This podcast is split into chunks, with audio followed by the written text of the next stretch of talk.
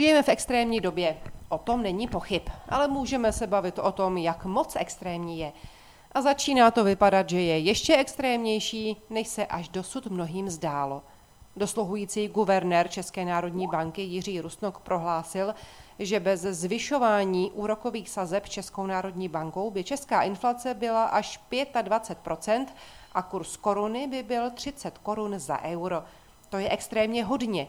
Nicméně obávám se, že s tímto soudem musím souhlasit. A můžu ještě něco dodat.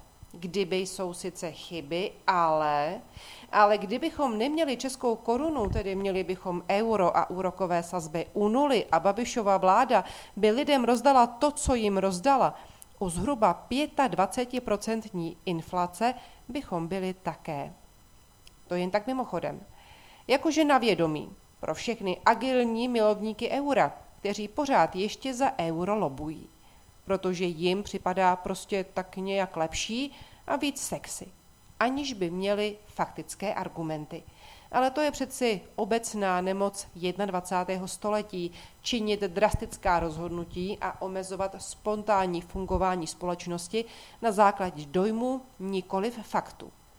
Vlastně si často kladu otázku, čím to je, že nemohu s jistou částí lidí nalézt společnou řeč. A pak docházím k tomu, že zkrátka hovoříme jiným jazykem. Já hovořím jazykem lásky k vědeckým faktům. Oni hovoří jazykem přání, domněnek a dojmů.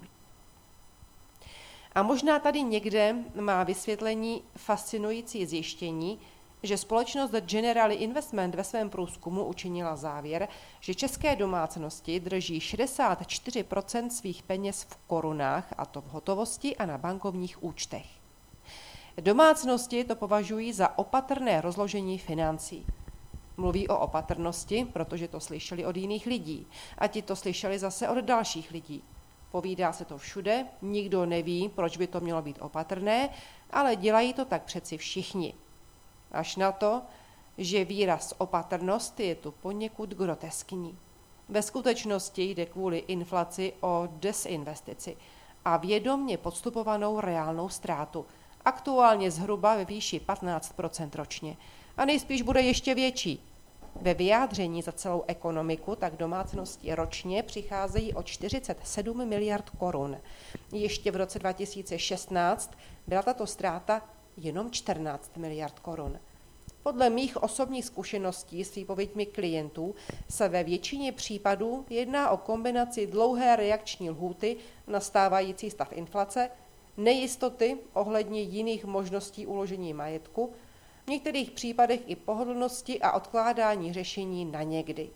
Nicméně, byť své ztrátové vklady v bankách domácnosti moc neřeší, že reálně chudnou si už intenzivně uvědomují a reagují na to logickým způsobem.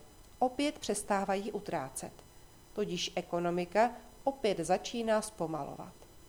Jistě, že by lidé mohli své vklady v bankách zachránit. Jistě, že by je mohli převést do jiných národních měn, které nestrácí hodnotu tak rychle jako koruna. A nebo by je mohli převést do nadnárodní měny jménem zlato. A nebo by za ně mohli koupit kus pole. Jenomže lidé ve skutečnosti uvažují hrozně neradi. Kdyby totiž uvažovali, mohli by třeba, nedej bože, vymyslet, že to byli oni, kdo si zvolili vládu, která inflaci natlakovala a o peníze je připravila. A ještě by se pak mohli cítit provinile, že si za to tak trochu mohou, no to by tak hrálo. Tak se vsadím, že to nebude trvat dlouho a objeví se tu nová dojmologie.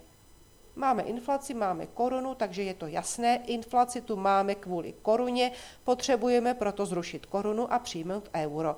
Je to jasné jak facka, no ne?